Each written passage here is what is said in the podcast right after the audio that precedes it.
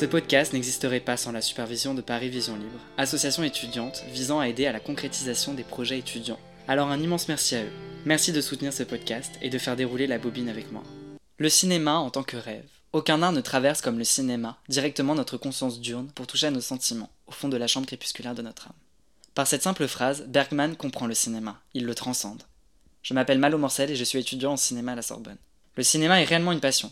Vous savez, le genre de passion qui n'est pas juste passagère mais bien ancrée en soi. Le cinéma, c'est un peu l'occasion de s'évader, d'échapper à la grisaille, aux violences qui jonchent la société et notre quotidien. J'ai grandi avec cet art. J'ai fait mes premiers pas sur cet art. J'ai versé mes premières larmes sur cet art. J'ai connu mes premiers émois face à cet art. Enfin bref, je vis constamment avec cet art. Selon moi, le cinéma se définit comme l'art avec un grand A. La décision de créer ce podcast survient suite au visionnage d'une interview d'un cinéaste qui semblait totalement dans l'incapacité de pouvoir s'exprimer librement sur ses œuvres, sur son parcours et sur la relation que celui-ci entretenait avec l'art, à cause d'une contrainte de temps imposée par le média qui l'avait invité. Autant en emporte la bobine est l'occasion de laisser libre la parole aux réalisateurs et acteurs pour qu'ils puissent parler de leur parcours, de leur métier, de leur passion du cinéma, de leur rapport à l'art. Ce podcast leur laissera le temps qu'il faudra 30 minutes, 1 heure, 2 heures, pour échanger, apprendre à les connaître, apprendre également à les apprécier comme moi je les apprécie.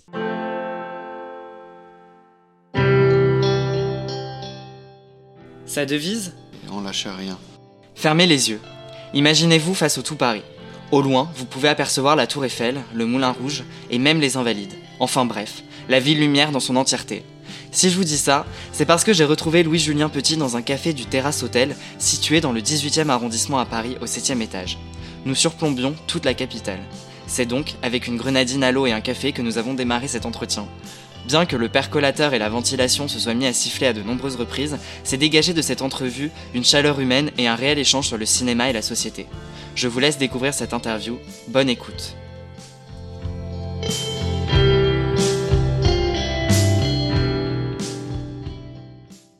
Bonjour Louis-Julien Petit, vous êtes né le 6 septembre 1983 à Toulon. Comment votre famille vous a-t-elle familiarisé avec les arts de manière générale? À ma famille, euh, en fait, c'est à 13 ans, enfin j'allais souvent au cinéma parce que j'avais trois cinémas à côté de chez moi, donc euh, c'était un peu de c'était un peu quasi hebdomadaire quoi, j'allais tout le temps au cinéma. Et ma sœur un jour euh, m'a dit il faudrait qu'on aille voir un film ensemble, ça s'appelle La vie est belle de Roberto Benigni. Et je suis allé avec elle, j'avais pas du tout envie d'y aller parce que j'avais vu ce type euh, embrasser les pieds de Martin Scorsese euh, à Cannes, recevant sa palme d'or, et je trouvais ça très, tellement ridicule que j'avais pas du tout envie d'y aller. Et en fait, j'y suis allé et, euh, et j'ai eu un choc cinématographique tellement fort que j'ai voulu faire ça, essayer de faire du cinéma, mais ma famille n'a pas, n'a pas du tout un pied dans l'art, du tout. du tout, du tout. Ils sont plutôt. Euh, mon père, c'est un ancien militaire, euh, reconverti en chef d'atelier dans des concessions automobiles. Ma mère, elle était agent immobilier. on n'était pas proche de l'art ni de la culture en général. C'est plutôt ce choc-là qui m'a donné envie de faire du cinéma, et puis après, qui m'a ouvert à, beaucoup de choses, à la peinture, à plein de choses. Vos parents vous ont poussé ou pas? Euh, ils m'ont pas poussé, mais ils m'ont pas empêché. Moi, j'avais le choix. Je voulais être. Euh, en fait, je voulais. À un moment donné, je, tirais les cartes, moi. Donc, je voulais être. Euh, je voulais faire de l'astrologie. Je voulais être médium. J'étais sûr que j'avais des prédispositions pour ça. Et quand j'ai vu ce film, je me suis dit, je veux être réalisateur. C'est à 13 ans, tu te cherches, hein, tu cherches un peu là. Et donc, du coup, ben, j'ai trouvé. j'ai trouvé un lycée qui faisait cinéma audiovisuel. Donc là, c'était un lycée privé, donc mes parents euh, ont dû serrer la ceinture pour. Euh, mais, j'étais tellement convaincu que voilà, ils m'ont aidé aussi à, avoir une école, à trouver l'école à Paris. Donc tout ça, euh, ça engagé des frais quoi, que, que ma famille n'avait pas forcément. Ouais, c'était, c'était, disons qu'ils n'ont pas poussé parce que moi j'étais un peu la locomotive. C'était, c'était non négociable que je fasse autre chose, avec ou sans eux. Donc j'ai, donc euh, ils ont été, euh, ils m'ont aidé quoi, comme ils ont pu. Et ça m'a servi évidemment. Que vous a transmis votre famille et que vous retransmettez dans votre art Je crois plein de psychoses, euh, de. C'est-à-dire Bah c'est forcément plein de démons, de psychoses, de de doutes, de plein de choses qui font que, que je l'exprime en faisant du cinéma, dans des relations personnelles. Si vous vous axez sur la famille, dans tous mes films, il y a des, relations à la famille. La transmission, au lien maternel, forcément il y a des choses qu'on règle, essaie, dont on essaye de trouver des solutions après en les écrivant et en les, en les mettant en scène. Mais il y a des choses. Euh, je crois que ma mère, elle m'a toujours euh, transmis l'art d'y croire, quoi. C'est-à-dire que c'est une gagnante, une battante.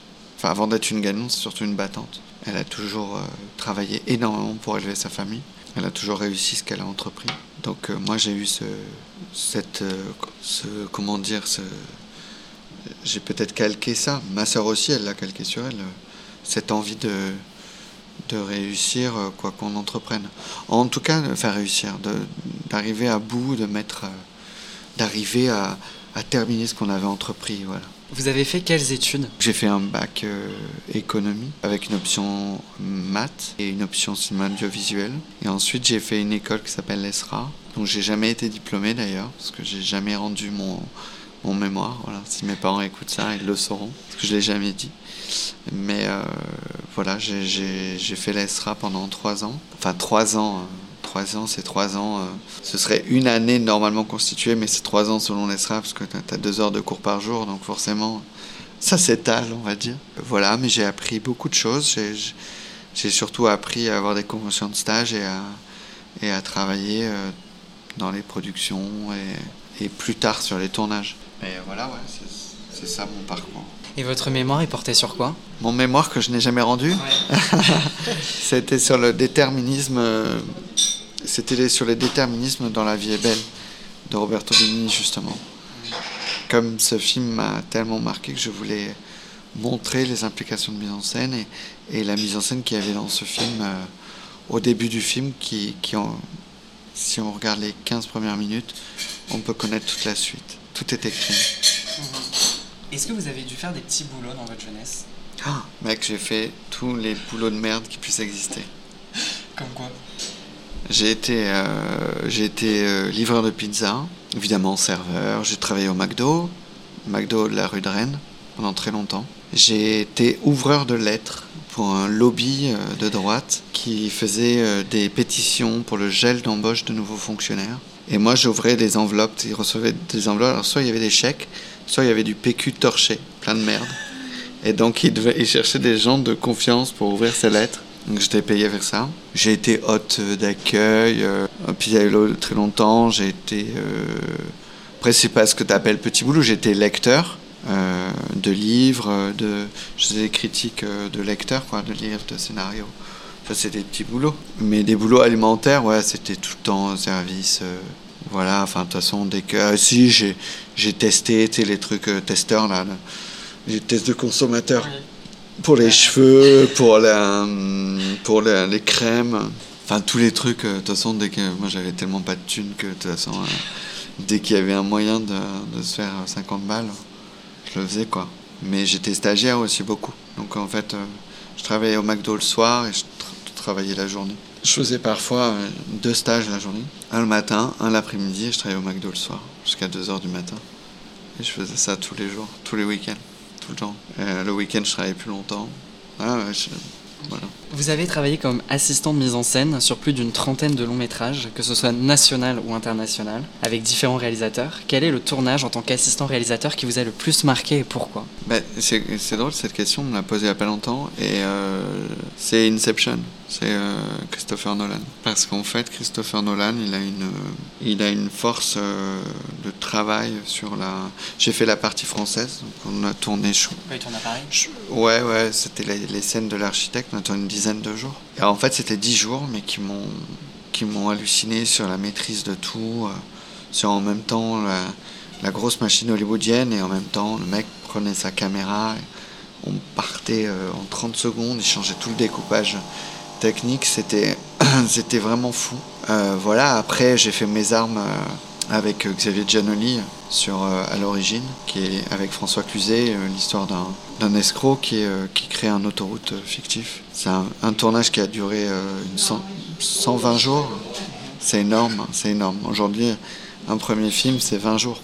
On a fait 120 jours de tournage. Et j'avais les moyens de créer euh, un autoroute avec des faux engins, enfin des vrais engins, mais tout était faux, c'était complètement dingue. Moi, je mettais en scène la figuration. Donc c'était ça mon travail. Ce qui s'est après euh, euh, retranscrit dans mes films, c'est l'exigence du deuxième plan, troisième plan, quatrième plan. Très important ça, de ne pas se concentrer que sur les acteurs principaux, mais pour que tout ça soit un tout. Voilà, donc euh, tous les films m'ont apporté quelque chose, mais, Nolan, c'était vraiment fou. C'était vraiment, j'avais demandé à un copain de venir et parce qu'on devait partir, bref. Et le mec est venu et il savait pas ce que, je faisais du cinéma en fait. Donc il est venu, il est tombé sur Leonardo DiCaprio. On en parle encore aujourd'hui. Euh, je cherche, euh, je cherche Julien Voilà. C'était vraiment fou. Mais euh, voilà, il y en a eu plein d'autres. La rigueur des films américains sont plus. Les moyens et la rigueur, quand tu es assistant réalisateur, ça t'apprend une rigueur beaucoup plus folle, que, beaucoup plus forte et plus, plus condensée que, que de l'assistanat français ça c'est clair. Est-ce que le fait de devenir assistant réalisateur, c'est une étape par laquelle on est obligé de passer ou est-ce que c'est vraiment un choix? Moi, si on m'avait donné 4 euh, millions d'euros pour faire mon premier film à 19 ans, je l'aurais fait. Hein. C'est que moi, je suis passé par là et je pense qu'il n'y a pas un chemin, hein. il y en a plusieurs. Enfin, tu vois, j'ai un copain qui s'appelle Nathan Ambrosioni qui a fait qui a 20 ans, qui a fait son long métrage, voilà, qui a fait les drapeaux. Euh, Nathan, euh, il n'a pas été assistant, il a fait tout seul, voilà y a pas de... Moi, je suis passé par l'assistanat parce que vraiment, foncièrement, j'adorais ça. J'adorais mettre en scène la figuration.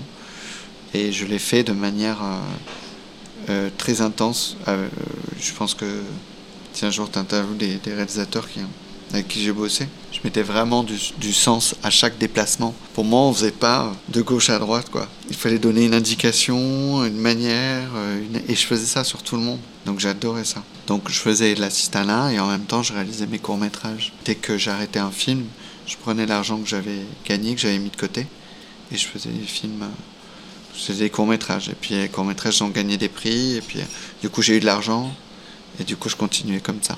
Voilà. Vous avez tourné votre premier film en 2013-2014 qui s'appelle euh, Discount et qui traite du gaspillage alimentaire. Pourquoi avoir voulu vous lancer dans cette aventure de la réalisation? Alors, euh, avant celui-là, j'ai fait un autre long métrage qui, qui est sorti euh, de manière confidentielle. En fait, j'ai voulu montrer qu'on pouvait faire un long métrage euh, sans argent et avec sa caméra. Et du coup, j'ai pris mon appareil photo et j'ai écrit une histoire sur ma sœur qui s'appelle Anna et Otto et qui est un film que j'ai fait en 4 ans. Donc, en fait, j'ai commencé à l'écrire, j'avais 22 ans et je l'ai tourné ben voilà, jusqu'à 24, 25 ans, 26 ans, 26 ans, en trois parties. C'est l'histoire d'un frère et d'une sœur qui sont séparés à l'adolescence et qui vont avoir le temps d'une vie pour euh, s'aimer, pour apprendre à s'aimer. C'est tourné en Skype entre Montréal et Paris. Enfin, je me suis vraiment fait chier là à faire ce film. il, y a, il y a 70 acteurs, il y a je sais pas combien de, de décors. Et tout ça a été fait euh, sans argent, sans rien. Le but, c'était de faire un film sans rien. Et le film, évidemment, comme il est fait, comme il est sorti sans rien, bah, il, est complètement illégal, donc il n'est jamais sorti. On a réussi à le mettre dans une édition euh, collector de, des Invisibles euh, dans à la Fnac. Il y a un coffret et il y a, on a mis le film en bonus. En fait, donc Anao et Otto, il sort sorti là-dessus. Donc euh, c'était un film plutôt intime.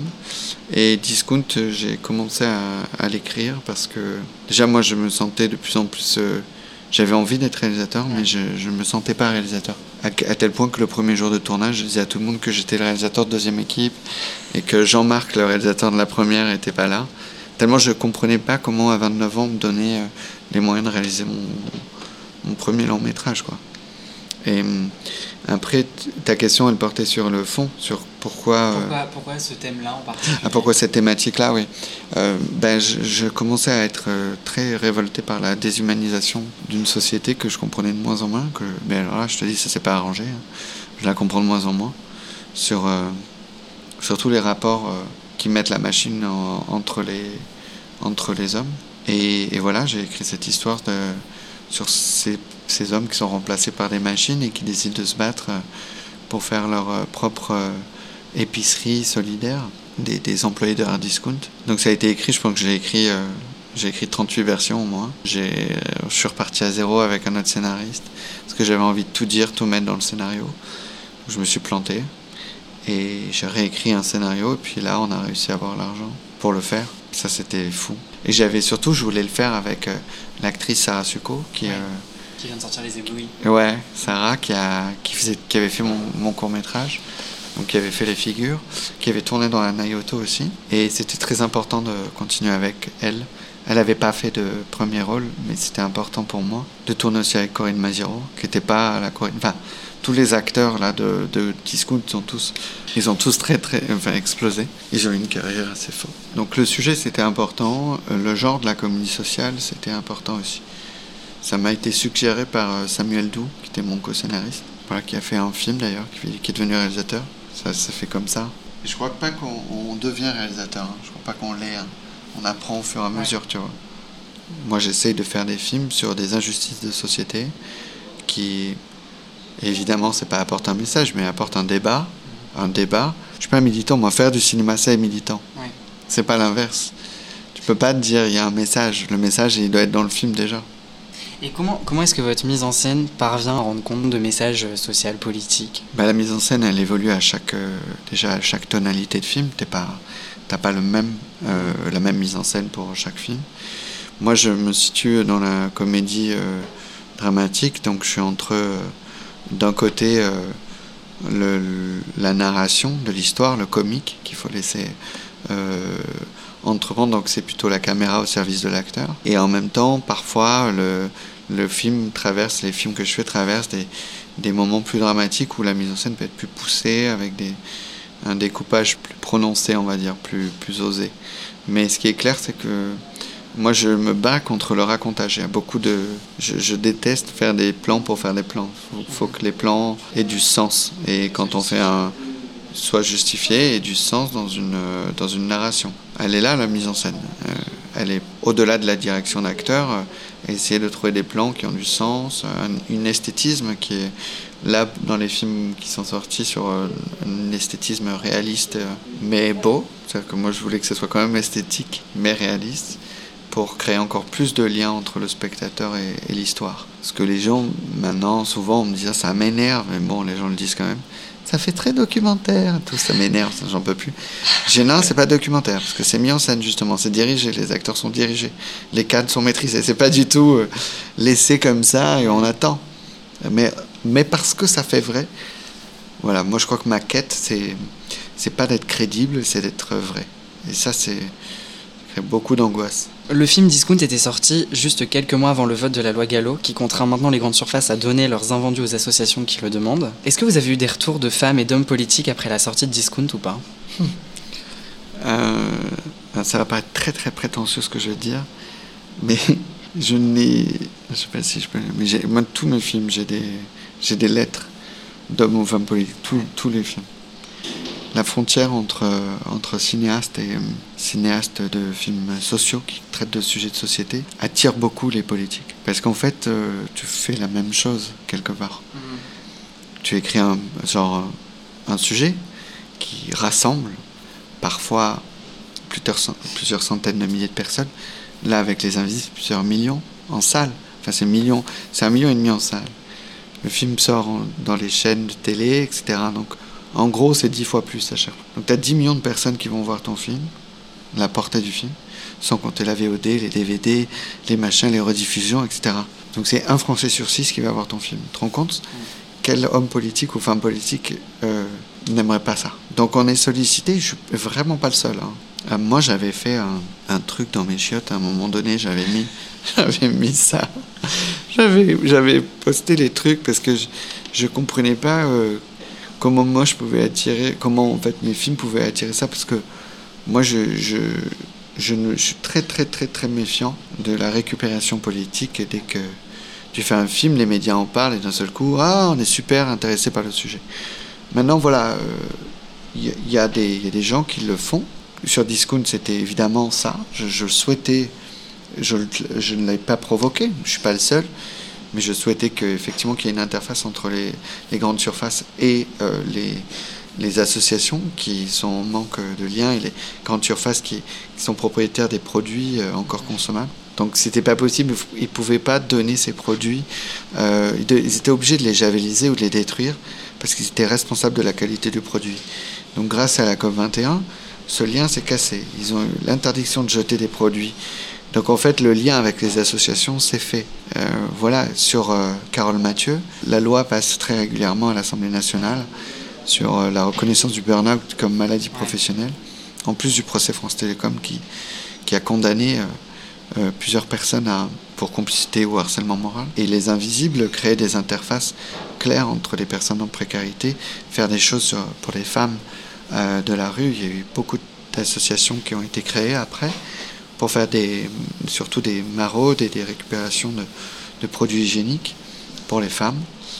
C'est des choses qui n'ont pas été fait, c'est pas remboursé par la Sécu, encore des produits hygiéniques. Je ne comprends pas comment c'est encore possible en 2020. Et puis euh, Anne Hidalgo, pour le coup, m'a dit, euh, quand elle a vu mon film à Angoulême, Festival du film d'Angoulême, elle m'a dit je vais agir.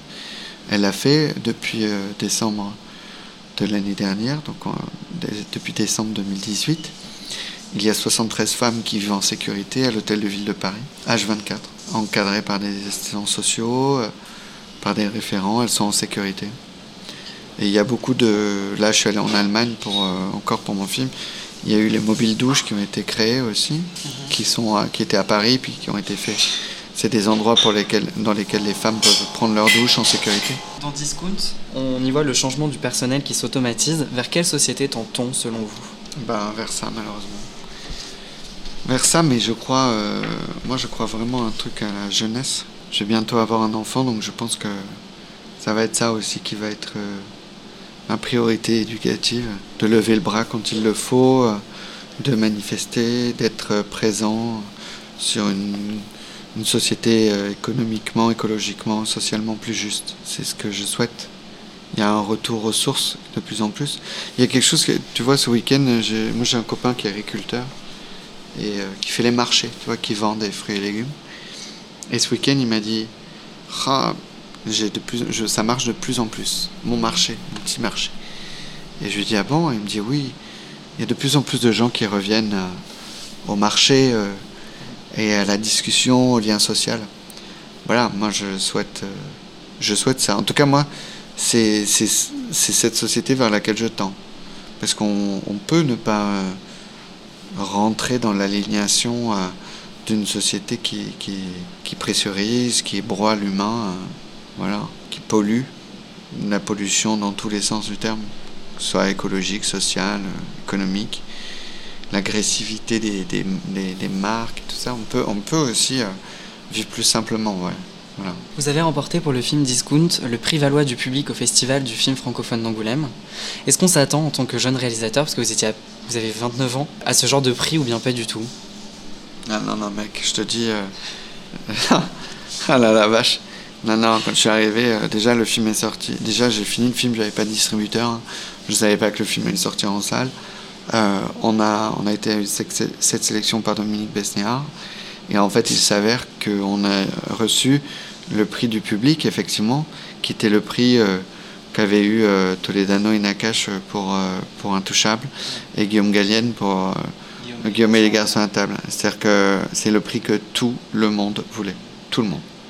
Tous les distributeurs, tout le monde voulait. Nous, on, avait on a eu un distributeur quelques jours avant. Donc on savait, mais c'est nous qui avons fait les affiches à Angoulême. Les affiches du film, il n'y avait rien. Rien. Le, premier jour de la diffusion de mon film là-bas, personne n'était venu nous voir. On était tout seuls. Enfin, l'équipe, on avait fait des pauvres t-shirts avec marqué Discount le film. Ceux qui étaient savent. Hein. Euh, et, et, je te jure que on est allé dans l'espace Franquin, machin, il y avait qu'une petite enceinte. Euh, c'était tout petit et tout. Puis moi, il y avait deux personnes qui couraient. Je dis, mais vous allez où? Et ils disaient, on va avoir discount. mais l'émotion que ça fait, ça, c'est-à-dire que tu dis, mais il y a des gens qui ont payé pour aller voir mon film. C'est dans la vie d'un réalisateur, c'est complètement fou, complètement dingue.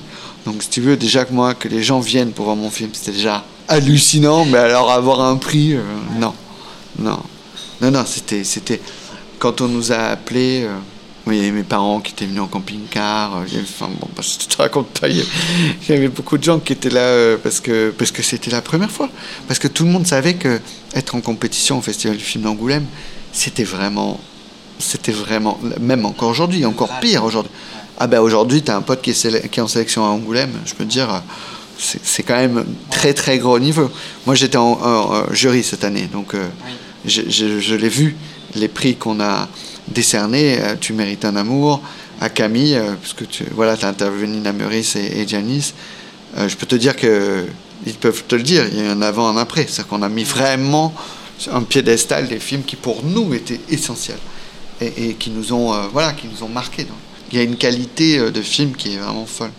Donc en faire partie être euh, remercié par le public en plus, c'était fou. Moi j'ai découvert votre film quand j'avais 14-15 ans. Et je me souviens que j'étais sorti de la salle complètement retourné avec euh, une sorte de révolte grandissante. Comment est-ce qu'on fait pour toucher toutes les générations dans un film? Bah tu vois, tu me l'apprends déjà ça. ça me touche déjà, merci. Et puis euh, non, je sais pas. Tu sais que je me protège de l'exposition. C'est un, un travail très solitaire, très caché quand tu réalises. Donc les avis des uns et des autres, quelles que soient les générations, tu ne le sais pas. Moi, je me suis mis à chialer un jour quand euh, j'étais à un mariage et qu'il y a une nana que je connaissais pas qui m'a dit, euh, qui m'a sorti une phrase de mon film. C'était euh, T'es une tête de délinquant. Et elle dit Ah putain, j'ai vu un film. Ah, c'était trop drôle. Ça plaisait, je ne savais pas que c'était moi. Je savais même pas qui c'était cette femme. Et elle a dit Ah là là, vous devriez aller le voir si t'as pas une tête de délinquant et tout, je me suis mis à chialer. C'était trop fort. Parce que t'es pas. Euh, et heureusement d'ailleurs que t'es pas en lien avec ça.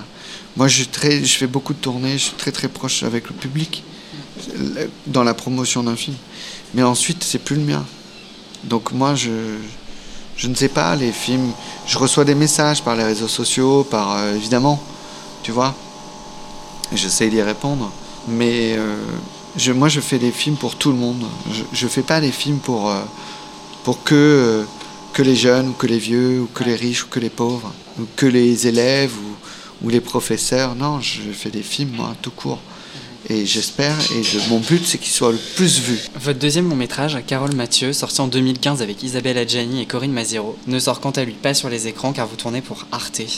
Pourquoi ce choix? Il est sorti dans quelques salles, hein. ça a été confidentiel, mais euh, Et c'est la première sortie était sur Arte. Oui, oui, oui. C'est un, en fait, c'est un, c'est un film qu'on a fait pour Arte. Et Isabelle Adjani, nous-mêmes, on voulait euh, le sortir en salle aussi pour faire débat, justement, ce que je te disais, parce que c'était un sujet de société. Et puis euh, on le voulait, puis il a été demandé, hein, pas mal, hein, sur, pour faire débat, quoi, pour parler de ce sujet de société qui est le harcèlement au travail. Je t'avoue que j'en ai fait quelques-unes. Après, ça a été assez dur pour moi physiquement d'entendre euh, les témoignages violents de beaucoup beaucoup de gens. Je l'ai fait pendant toute mon investigation. À la préparation du film, là, continuer encore avec les gens qui ont vu des gens suicider, tout ça. C'était vraiment chaud, quoi, tu vois. Donc, je suis pas allé jusqu'au bout du truc. Mais donc voilà, c'est juste un procédé. Ça s'appelle la chronologie des médias. Quand un film sort à la télé, il doit d'abord sortir en salle puis à la télé. Dès qu'il est sorti à la télé, euh, les exploitants ne s'y retrouvent pas parce qu'il y a une portée qui est beaucoup plus forte. Tu vois, on a fait un million de téléspectateurs. Je mhm. Je pense pas qu'on aurait fait un million de spectateurs en salle. Voilà. Mais ça a permis de le sortir à l'international et tout. Euh, donc ça a été chouette. Donc c'est malgré moi en fait. C'est pas, c'est plutôt le système quoi, la, régularisation des sorties euh, qui a fait ça. Vous avez rencontré euh, sur ce film votre compositeur Laurent Pérez Delmar, qui va ensuite vous suivre dans votre autre réalisation, Les Invisibles. Qu'est-ce qui vous touche dans sa musique et qu'est-ce qui vous a donné envie de le prendre pour ces deux films-là? C'est une bonne question. Il a fait euh, un film qui s'appelle La Tortue Rouge. Oui, euh, une animation. ouais, ouais, qui est allé aux Oscars, un film d'animation que j'ai pu voir à Cannes. j'ai été, mais de toute façon, on avait déjà bossé ensemble, en fait. Donc, j'ai vu le génie euh, de Laurent. Euh, et Laurent Pérez-Delmar, il a une sensibilité très forte. Il a un truc qui. C'est comme sa musique sortait de ses tripes euh, mhm. très fort. Et, et, il fait une musique assez nébuleuse. C'est-à-dire qu'il y a souvent des corps comme ça, de sons. Il, il, se remet tout le temps en question aussi. Sur Carole Mathieu, il a, par exemple, il a enregistré en orchestre à Skopje, euh, en Macédoine, alors qu'on n'avait pas ni, le, ni le temps ni l'argent de faire ça. Il l'a fait. On a, il s'est toujours remis en question, quoi. Voilà. Mhm. Et c'est ce que j'attends d'un compositeur. Vous avez tourné ensuite le film Des Invisibles en 2018, dont l'idée vous est venue suite à la lecture d'un livre et également à un visionnage d'un documentaire de Claire Lagenie sur la route des Invisibles. Claire a passé six mois dans la rue avec des femmes SDF à Paris. Dans son livre, elle a raconté son ressenti devant ses centres d'accueil et ses femmes, et elle vous a confié avoir beaucoup ri, pas d'eux, mais avec ces femmes. Vous avez donc passé un an à la suite de cette lecture dans les centres d'accueil, à Grenoble, à Arras avec l'Envol, un centre d'accueil pour mineurs, et surtout à Paris, dans un centre social protestant. Vous avez également rencontré de nombreux travailleurs sociaux. Est-ce que c'était important pour vous de vous rapprocher au maximum de ces personnes-là? T'as bien bossé, hein, c'est bien, tu connais tout là. Euh, bah oui, oui, parce que comme je te disais, moi, ma quête. Euh, de réalisateur, c'est pas d'être crédible, c'est d'être vrai. Et quand on parle d'un sujet comme celui-ci, qui est la grande précarité, on ne peut pas être à demi juste, à demi teinte. Dans beaucoup beaucoup de films, euh, le statut de clochard était euh, juste un statut justement. Il y avait euh, Michel, Jean-Marc et le clochard. Moi, je voulais redonner une identité et une personnalité à, à ces femmes. Donc euh, il a fallu beaucoup, beaucoup de travail. Et je pense que plus les films avancent, plus je fais d'investigation. J'ai besoin de ressentir avec, euh, là, euh, pour les invisibles, avec les travailleurs sociaux, avec les femmes de la rue, ce qu'elles ont vécu. juste être là, écouter, c'est très important pour moi. Et c'est très important pour, oui, pour être vrai. Comment procède-t-on au travail de l'écriture après cette approche extrêmement sociologique? Eh bien, on se plante. C'est on se plante parce que quand j'ai fait ce travail d'investigation, au bout d'un moment, euh, j'ai oublié que j'étais en train d'écrire quelque chose, que j'y étais là dans un but. Donc je me suis planté, j'ai écrit une chronique sociale, c'est-à-dire l'inventaire de tout ce qui se passait devant moi, sans en sortir euh, la fiction et euh, l'humour. Et, voilà. Donc on se plante, je crois. On se, on se plante, c'est pour recommencer. Vous avez tourné pour ce film avec des acteurs non professionnels. Pourquoi? Il y a quelque chose de vrai. Je trouve que c'est bien de mettre la vérité au service d'un film. La vérité, le, témoignage comme ça. C'est un exutoire peut-être pour des personnes qui ont, là, dans les invisibles, qui ont connu la rue, les femmes qui ont connu la rue. Mais c'est aussi une manière de retranscrire des émotions de manière plus juste, je pense. C'est beaucoup moins chiant que des acteurs pros. Non, je rigole. je rigole. non, non, mais globalement, euh, j'aime bien mélanger les deux. Quand on vous suit sur les réseaux sociaux, et par exemple moi c'était sur Instagram, on peut voir que vous êtes resté très proche d'une actrice du film qui est l'interprète du personnage de Chantal, soit Adolpha Van Mirague. C'est comme ça que ça se dit, Et vous avez le temps d'une story, rit de manière sarcastique du fait qu'elle ne pouvait pas être éligible au César. Trouvez-vous que cette cérémonie a tendance pour le coup à oublier les invisibles, qui ne sont pas déjà un minimum implantés dans le milieu? Car en effet, cette actrice a connu la rue et la prison avant de tourner dans votre film. Quand tu as vécu la vie d'Adolpha Van Mirague, c'est-à-dire que tu t'es fait tabasser, que euh, tu es allé en prison parce que tu as tué ton mari qui, euh, qui te, basse, qui te tabassait au marteau, euh, tu as perdu tes dents euh, parce que tu t'en es pris plein la gueule par ton mari. Aller au César, c'est le cadet de ses soucis. Ses soucis. Surtout avoir le succès qu'elle a eu. Là, je l'ai eu ce matin. Elle a eu, elle est nommée dans les étoiles de La Voix du Nord, qui est le, le journal régional du Nord, Pas-de-Calais, enfin des Hauts-de-France. Et elle est nommée dans les cinq personnalités euh, euh, anonymes qui ont fait 2019. Elle était déjà aux Oscars, là, si tu veux. Elle avait déjà sa robe, elle disait Tu te rends compte Tu te rends compte? Parce que les gens l'arrêtaient dans la rue, l'ont reconnue, tout ça. Même après ce film, les gens la reconnaissent. Elle avait besoin de reconnaissance. De la reconnaissance sur ce qu'elle a vécu, de dire que c'était pas elle la, le bourreau, mais c'était bien elle la victime. Et c'est bien elle la combattante, la résistante. Non, la cérémonie euh, des Césars, enfin moi, je suis membre de l'académie, euh, je vote, je suis très content de mettre ma petite pierre à l'édifice. Euh, voilà, pour les votes, maintenant, je pense pas qu'on puisse être contre ou pour. Moi, je sais pas, hein, je, je sais pas comment ça se passe, j'ai jamais été. Donc, euh, on a été aux révélations avec Sarah Suko pour Discount. Mais moi, personnellement, je suis jamais allé. Donc, ça m'a pas empêché de refaire des films. Il y a Godard avec Anna Karina ou Allen avec Mia Farrow. Vos deux muses, quand on regarde vos films, c'est les actrices Corinne Mazero et aussi Sarah Succo. Que parvenez-vous à trouver chez elles qui vous les fait choisir pour ces rôles-ci? En tout cas, oui, pour les trois films et Sarah pour, les, pour mes cinq films. Sarah, j'avais l'impression de trouver mon homonyme. J'avais euh, quelqu'un qui, qui, me ressemblait à la caméra. C'est-à-dire que dès qu'elle était touchée, j'étais touché. Dès que j'avais l'impression d'avoir une, marionnette, quoi, genre. Quelqu'un qui retranscrit vraiment mes émotions à l'écran, même avec pudeur, avec sensibilité. Et Corinne, c'est l'autre partie de moi qui est très militante, très engagée, et qui aussi a, la force d'une Gina Rollins euh, Cassavetes, qui a quelque chose qui incarne tout de suite. Là, sur mon prochain film, c'est la première fois que je, n'écris pas en, pensant aux acteurs, parce que j'ai voulu changer de méthode. Les Invisibles, ça a été tellement fort pour tout le monde, physiquement, moralement. Tu vois, c'est quelque chose d'être, de faire un film déjà, mais d'être euh, en confrontation. Ce que j'ai demandé à Sarah, c'est dingue. Elle a perdu énormément de poids. Elle a passé du temps dans la rue. Je l'ai emmenée dans les centres. Enfin voilà, c'est un défi de jouer une femme SDF. Je crois que c'est une des actrices qui, a incarné le mieux au monde euh, une femme à la rue. Vraiment, hein, je ne le, dis pas parce qu'il y a beaucoup, beaucoup de femmes qui m'ont dit Mais qu'est-ce qu'elle devient, elle? Qu'est-ce qu'elle devient, cette femme?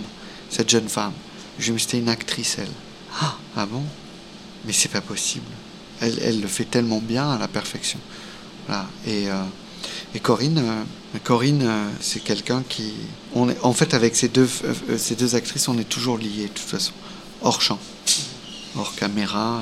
J'ai pas envie de faire des, des caméos quoi, maintenant. Je l'ai fait plusieurs fois et je sais pas si c'est leur rendre service dans une évolution de carrière pour elles. Ces femmes qui ont besoin de voilà d'avoir des rôles de A à Z beaucoup plus construits. Donc je sais pas, peut-être elles seront avec moi, peut-être pas, j'en sais rien. Mais en tout cas, je, si c'est pas celui-là, ce sera un autre, hein, parce que je, je, je ouais, c'est, c'est, c'est très très rare d'avoir des acteurs comme ça qui ont la même manière de voir le métier et la même et les mêmes convictions. Est-ce que vous pouvez dire que vous êtes en quelque sorte le porte-parole d'une cause féminine? Je suis plutôt un cinéaste qui essaie de faire des films sur l'humain, sur des sentiments humains, simples peut-être. Et je suis attiré par des, par des personnages féminins.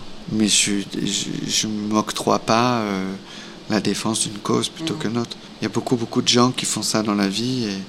Et, et moi, je fais que du cinéma. Hein. Je sauve pas des gens. Je fais que du cinéma. Donc, euh, et j'ai beaucoup de chance de faire ça. Donc, si, si, ça peut mettre, euh, si mes films peuvent mettre en lumière les, les travailleurs sociaux, les travailleurs de la vraie vie, qui, qui défendent les causes que, dont traite mon film, euh, ok, Franchement, c'est ça, moi. Juste un passeur, quoi. On retrouve dans votre cinéma une sorte de néo-réalisme italien. Cette idée de tirer de la réalité une force narrative, est-ce que vous vous imprégnez de ce courant cinématographique? Alors, euh, imprégné, non, mais je m'en suis rendu compte avec des critiques de cinéma qui m'ont dit il y a ça, et je me suis dit oui, effectivement. Moi, je me sers de la société civile, de, de l'aspect documentaire des injustices de société pour essayer de trouver des solutions euh, dans mes films par mes personnages, par l'intermédiaire de mes personnages qui essaient de se battre. Euh, voilà. Donc au-delà de ça, et j'essaye surtout en tant que cinéaste de contribuer à la société en redonnant un débat, une solution, euh, un aspect médiatique, un pouvoir médiatique pour traiter d'un sujet, voilà, et essayer de trouver des solutions. Donc euh, l'aspect néoréalisme, il vient de là, mais euh, je pense qu'on on en a parlé il n'y a pas longtemps, il y a une tribune dans l'Express sur, sur le, cette sorte de nouvelle nouvelle vague, un courant de, de cinéastes qui, la nouvelle vague sortait des studios et allait traiter des histoires de la vie.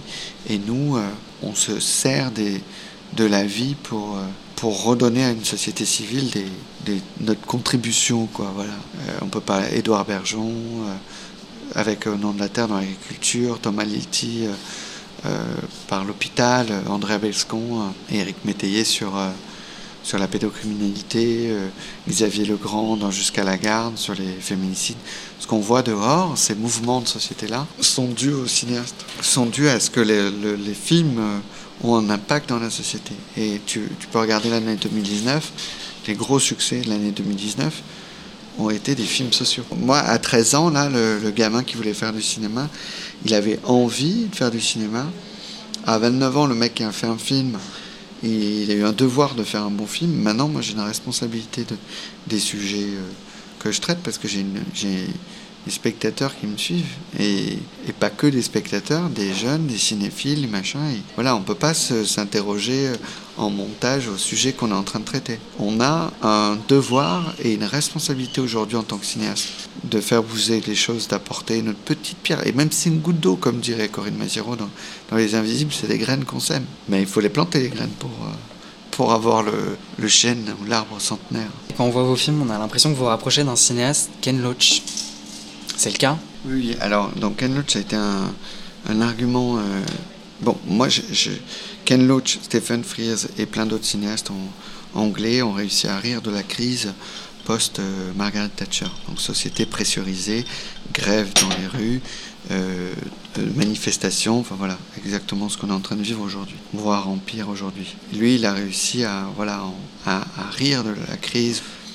Moi, je, c'est un, un, cinéaste que, que j'admire énormément. Mais la comparaison, euh, c'est vous qui la faites, tous ces journalistes qui la font. Moi, je ne peux pas me comparer à un maître. Euh, c'est comme si on me disait, ah ouais, on a trouvé Scorsese, Tarantino français. non, non. Enfin bon, je suis ni l'un ni l'autre. Hein. Je ne m'inspire pas, je vois tous ces films, je suis hyper heureux. En tout cas, pour le film, d'ailleurs, pour le film euh, Les Invisibles, j'avais vu I, Daniel Blake, mm. et qui, était, euh, qui montrait la lourdeur de l'administration, de etc. Et ça a donné quelque chose de très euh, fort pour moi, parce que moi, je voulais pas parler de l'administration difficile, je voulais montrer, des, parler des solutions. Voilà. Et j'aurais pas pu faire Les Invisibles sans avoir vu avec Daniel Blake. Donc ça m'influence, ça m'inspire. Euh, et ouais, c'est un immense cinéaste. Est-ce que votre cinéma dénonce, montre ou représente? Les trois. Quels sont... Réponse courte. Quels sont vos projets futurs euh, bah, De faire plein de films qui euh, parlent d'injustice de société. Mais vous avez un projet en, cours Oui, j'ai un projet en cours, mais je n'ai pas, pas envie d'en parler encore parce que je déteste les, les effets d'annonce. Moi, en tant que spectateur, à chaque fois qu'on m'a parlé d'un film, j'ai attendu, attendu. Une grande annonce fait une grande déception, alors qu'une grande surprise fait une grande surprise. Quel conseil pourriez-vous euh, apporter à un étudiant qui souhaite se plonger dans le milieu du cinéma? Ben, Quel conseil? Ben, De rien lâcher. C'est le conseil que je me suis donné à, quand j'avais 13 ans, donc euh, c'est le même que je dirais, et c'est le même que je me donne aujourd'hui. Que peut-on vous souhaiter de meilleur? D'être un bon père, d'être en bonne santé, et puis euh, d'essayer d'avoir encore les moyens de faire des, films. Et s'ils arrivent à être bons et s'ils arrivent à toucher les gens, ben, je serai heureux. je suis déjà heureux, pleinement. Ce que je disais aux collègues Ingesson, là, c'est que je, je vis des moments que je rêvais il y a quelques années. En ce moment, moi j'ai fait le tour du monde euh, avec mon film. J'ai vu des Japonais voir mon film, des Taïwanais, des Colombiens. C'est dingue. C'est parti pour la deuxième partie de l'interview qui s'appelle La Madeleine de Louis-Julien Petit. Vous avez choisi comme film La vie est belle de Roberto Benigni, sorti en 1997. En 1938, à Arezzo est arrêté Guido, sa femme et son fils, car ils sont juifs. Ils sont emmenés dans les camps de concentration et le père de la famille, afin de ne pas effrayer son enfant, choisit de lui cacher la vérité en lui faisant croire comme ça qu'il s'agit d'un immense, un immense terrain de jeu avec un système de points. Et vous avez choisi comme extrait la scène où le père envoie à sa femme une musique, Une nuit d'amour d'Offenbach. Quelle est vous, votre nuit d'amour avec le cinéma? En fait, euh, cette scène m'a complètement euh, bouleversé parce que moi, je suis quelqu'un, j'aime l'amour au cinéma, mais avec pudeur. Et je sais pas le traiter autrement que, que par, des, par de la pudeur, en fait. Voilà. J'arriverai jamais à faire des scènes de sexe ou des scènes. Enfin, genre au moment où je te parle. Hein peut-être j'évoluerai, mais j'arriverai pas à ça. Et quand euh, c'est le seul code, euh, voilà, c'est le seul code pour cet homme et cette femme, cette chanson, pour dire qu'ils sont en vie et qu'ils s'aiment. Ah, je rien que d'en reparler, ça me fout euh, des frissons. Donc moi, ma, ma nuit d'amour, c'est c'est ça dans, dans, les invisibles. Je parle, tu parles dans le cinéma en général ou dans mon... moi dans mon dans, dans les invisibles? Quand il y a Hugh Grant qui arrive et qui regarde Audrey Lamy euh, et qui lui donne des. qui se remet en question, qui donne juste des, CV comme ça en disant tu mettras Matahari, la Reine des Neiges, Beyoncé, qui tu veux, mais je veux pas te perdre. C'est. Moi, elle me détruit cette scène. Parce que c'est des, des personnages qui ont chi, qui, sont, qui ont beaucoup, beaucoup de.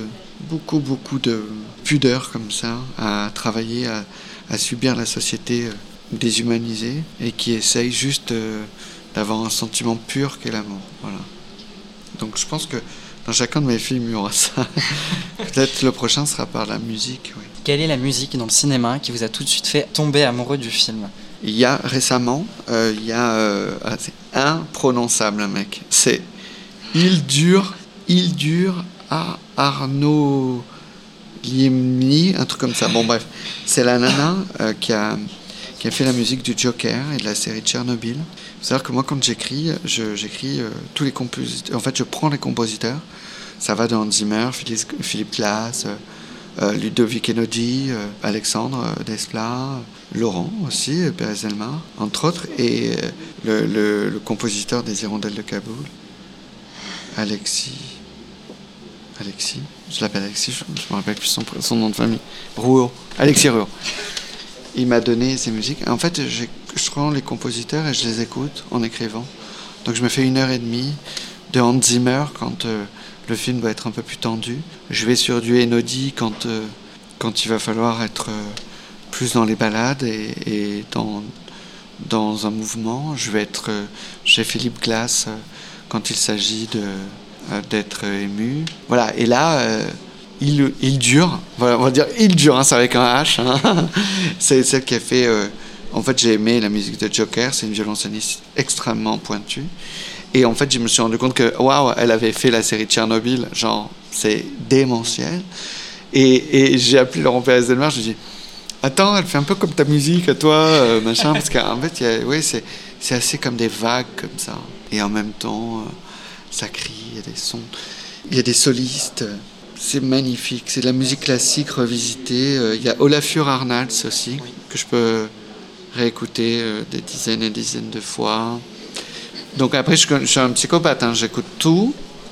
Après, j'écoute tout en live. Après, j'écoute tout à la Philharmonie. Après, j'écoute tous les concerts de toutes les villes, de Prague, de Vénus, de Mach. J'aime bien être porté par, des, par différents compositeurs. Voilà. Si vous deviez cacher une vérité à quelqu'un, par quel procédé procéderiez-vous? Je ne sais pas faire. Je ne sais pas mentir. Je ne sais pas. C'est mon défaut. Je ne sais pas faire. Je peux exagérer la vérité, mais par exemple, euh, les gens le savent. Hein, si je si j'ai pas aimé, je ne parle pas. Je préfère rien dire. Si je parle, je vais dire la vérité. Par exemple, tu me montres un film, j'ai pas aimé, il faut pas que je le vois. Oui, il faut que je m'en aille. Sinon, je, je sais pas faire. Et je le dis c'est mon problème. Et maintenant, et puis plus ça va, plus je, plus je suis décomplexé total euh, pour dire la vérité. Des gens qui travaillent mal ou que j'aime pas, je, le dis. Je trouve ça trop con de ne pas le dire. Euh. Parce que non, mais on est dans une société de plus en plus consensuelle où les gens euh, n'osent pas dire ce qu'ils pensent et tout. Moi, je dis ce que je pense. Voilà. Et parfois, ça, ça blesse parce que je suis maladroit, du coup, c'est de la maladresse. Ça fait de la peine parfois. Donc, au lieu de faire de la peine, je décide de ne plus trop dire. Enfin, de, de, ouais, de, de, pas blesser. Donc, quand je sais que ça va blesser, je, je, m'esquive. Je fuis. Jusqu'où seriez-vous prêt à aller par amour du cinéma? Ben, C'est tout ce que je vis actuellement. C'est tous les sacrifices que ça, ça apporte dans ma vie. Euh, un film te bouffe, mec. Un film te bouffe. Quand tu fais un film, ça te bouffe de A à Z. Et il y a deux solutions. C'est soit ça marche pas et c'est la merde, soit ça marche et c'est la merde. Parce que si ça marche, ton film prend tous tes espaces de ta vie privée. Tous tes espaces. Chez ta belle-mère, chez ton beau-frère, chez ton journaliste, euh, dans la papeterie, au marché Franprix à côté de chez toi, chez ta tante, c'est tous tes gens, tous tes gamins, tous tes potes du collège, du lycée, machin, tout le monde revient à toi. Tout le monde, tout le monde, tout le monde, tout le monde. Ça t'oppresse et ton espace vital de respiration d'oxygène, il est de plus en plus réduit. Je ne vais pas me plaindre, hein, c'est, un choix. Je suis pas à la mine, je fais pas un boulot, euh, euh, voilà, c'est pas, c'est dur, mais ça, c'est quelque chose que dont je m'attendais pas. Je m'y attendais pas à ça. Et et du coup, ça crée euh, beaucoup de choses chez mes proches de difficiles. Et quand je vois les sacrifices, moi, c'est le cinéma qui gère ma vie. C'est pas moi qui gère euh, le cinéma. Tout, et je ne peux pas faire autrement que de, que de soutenir mon film, que faire des tournées, que de partir, que, que de, de, de faire la promotion de mon film, etc. tout ça, c'est chronophage. J'ai tout lâché. Je viens de province.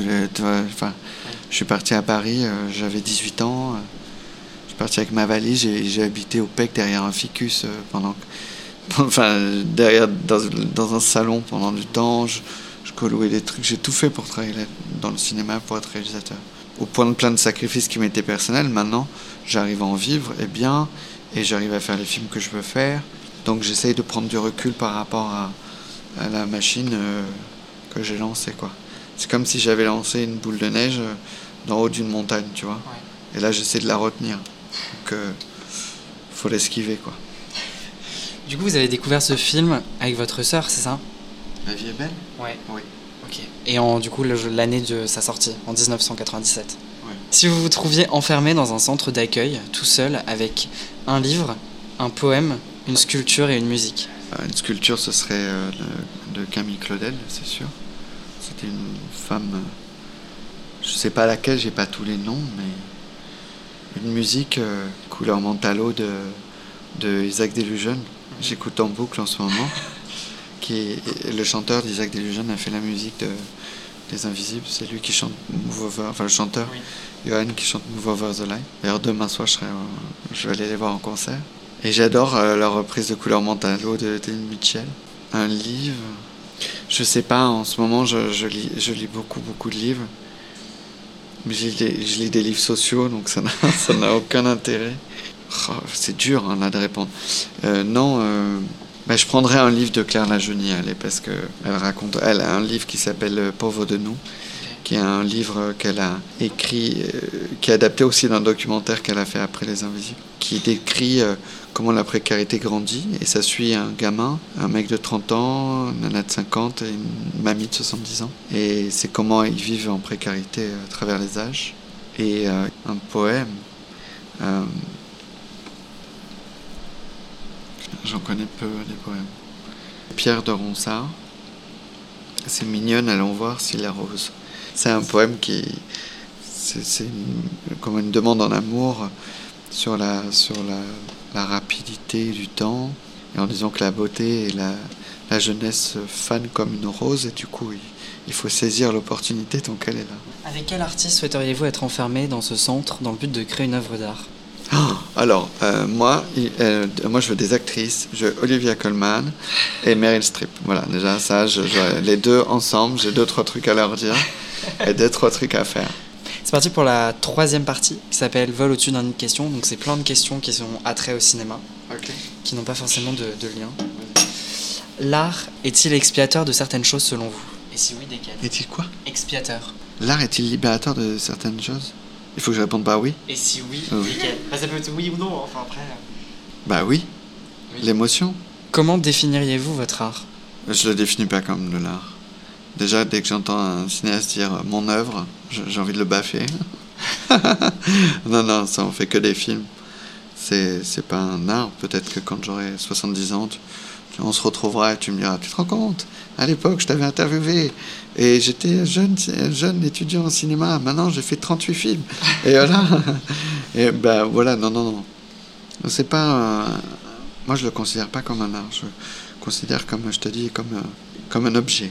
Euh, voilà. Et je me rends pas compte encore de ce que je, ce que j'ai fait. C'est tout, tout récent pour moi. Donc euh, je, je suis dans le futur, enfin dans le futur, j'écris et je travaille tout le temps. Donc je suis pas sur les films que j'ai faits. Je les ai même pas analysés et voir, je les ai même pas revus. Donc tu vois, je suis même pas. Donc j'ai pas ce recul-là. Y a-t-il deux rôles au cinéma qui vous ont marqué? Tous les rôles de Meryl Streep, intégralement. Et euh, oui, oui, Olivia Colman euh, dans la favorite, bien sûr. Oh la vache. Je peux, je peux passer euh, 17 heures à t'a- à t'analyser toute la, toute la puissance du minimalisme de jeu, de l'incarnation. Pour moi, un grand acteur, c'est celui qui fait oublier le texte. La bonne direction euh, d'acteur et la bonne performance fait euh, l'oubli du texte. Si tu oublies le texte, euh, si on ne sent pas le texte, c'est c'est que c'est bien joué. Votre plus grande fierté Ben, c'est le centre d'accueil qui est, qui est ouvert euh, à la mairie de Paris suite aux Invisibles. Et, et c'est de rendre heureux, c'est d'avoir rendu un petit peu heureux ces femmes qui ont travaillé sur mon film. Notamment Adolphe Van Merak, qui a eu son nom accroché à Berlin, dans une des plus grandes salles de Berlin, qui signe des autographes, qui est reconnu dans sa rue, mais surtout qui a repris de confiance en elle. Et notamment, euh, voilà, les autres femmes aussi du film qui ont retrouvé un peu de, d'amour propre, de confiance en elles. Ça, c'est ma fierté. Quel est votre plus grand regret? Non, j'en ai pas, j'ai pas de regrets. J'ai des regrets dans ma vie, j'ai fait des erreurs comme tout le monde. J'ai j'ai sacrifié plein, plein d'amitié pour mon travail. Parce que, comme je te disais, ça bouffe. Donc, il y a des moments où l'amitié s'effrène, tu, tu n'entretiens plus rien, tu t'isoles Et voilà. Un souvenir marquant d'un tournage? Je vais parler des Invisibles, le dernier. Il y a une scène où, où les femmes sont face à face et elles, se, elles parlent à la personne qu'elles aimeraient, euh, à laquelle elles aimeraient dire quelque chose. Donc elles sont face à face avec des, des, panneaux comme ça et elles parlent à leur père, à leur mère, à leur... Euh, et en fait, je, comme je leur avais demandé de, venir parler, il y avait une scène qui était écrite, mais il y avait deux personnes qui devaient passer. D'accord? Et en fait, j'ai proposé aux autres de, de venir parler si elles le souhaitaient, et elles sont toutes venues. On a écouté euh, une trentaine de femmes qui nous ont expliqué hors champ toutes les raisons pour lesquelles elles étaient à la rue. Ça a été euh, pour ceux qui étaient là, les techniciens, les acteurs, euh, un moment très très très fort. Puisque tout avait subi des sévices et toutes avaient nous expliqué et nous faisaient confiance en nous parlant de ce qu'elles avaient vécu. On a beaucoup beaucoup pleuré. On a beaucoup ri après, mais on a beaucoup pleuré sur le moment c'est un moment qui sera gravé à ma vie, euh, à vie. Je pense pas que pour moi, pour les gens qui étaient là aussi euh, sur le plateau. Et j'ai pas voulu le mettre dans le, dans le film, parce que je voulais respecter leur intimité, cette intimité-là. C'est allé.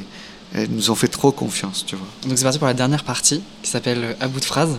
Vous avez deux choix, ou trois, il faut en choisir un. Social ou humain? Humain. Comédie ou réalisme? Les deux. Ça peut être la comédie réaliste. Moi, je fais de la comédie réaliste. Les Invisibles, Discount ou Carole Mathieu? Euh, Discount. Activisme ou militantisme? Militantisme. Accueillir ou recevoir Accueillir. Toulon ou Paris euh, Toulon, j'y ai vécu très peu. Donc euh, Paris. Tolérance ou acceptation Tolérance. Liberté, égalité ou fraternité Ah, c'est dur là. Euh, il faut les trois. Hein, il faut les trois. Ah, mais c'est très dur de. Liberté, évidemment. Égalité, surtout. Et fraternité, euh, évidemment. C'est les trois mots qui sont tous les jours, tous les jours, tous les jours euh, atteint, fracassé, écrasé, euh, bafoué. Non, il faut les trois. Je peux pas en choisir. Là, là c'est contre mes convictions. je peux pas. Corinne Maziro ou Sarah Succo C'est horrible. Ta mère ou ton père? mais c'est ça que tu es en train de me poser comme question. Hein. Je peux pas te dire non. Non, non, je peux pas. Là, les deux. Les, les, les, les... Je, si j'avais les deux, je dirais Sarah Succo parce que Corinne Maziro me, me pardonnerait, alors que si je fais l'inverse, elle ne me pardonnerait pas. cause ou conséquence euh, La cause. Être ou avoir Bah, être. Montrer ou dévoiler euh, Montrer. Merci beaucoup, euh, Louis-Julien Petit. Merci à vous. Merci à Louis-Julien Petit pour la confiance qu'il a eue dans ce podcast, ainsi qu'à Gauthier Fragnat pour la prise son et Marwa Bendaoud pour la communication qu'elle ne cesse d'engendrer pour Paris Vision Libre. Merci aussi à vous qui écoutez ce podcast. Continuez à faire dérouler la bobine.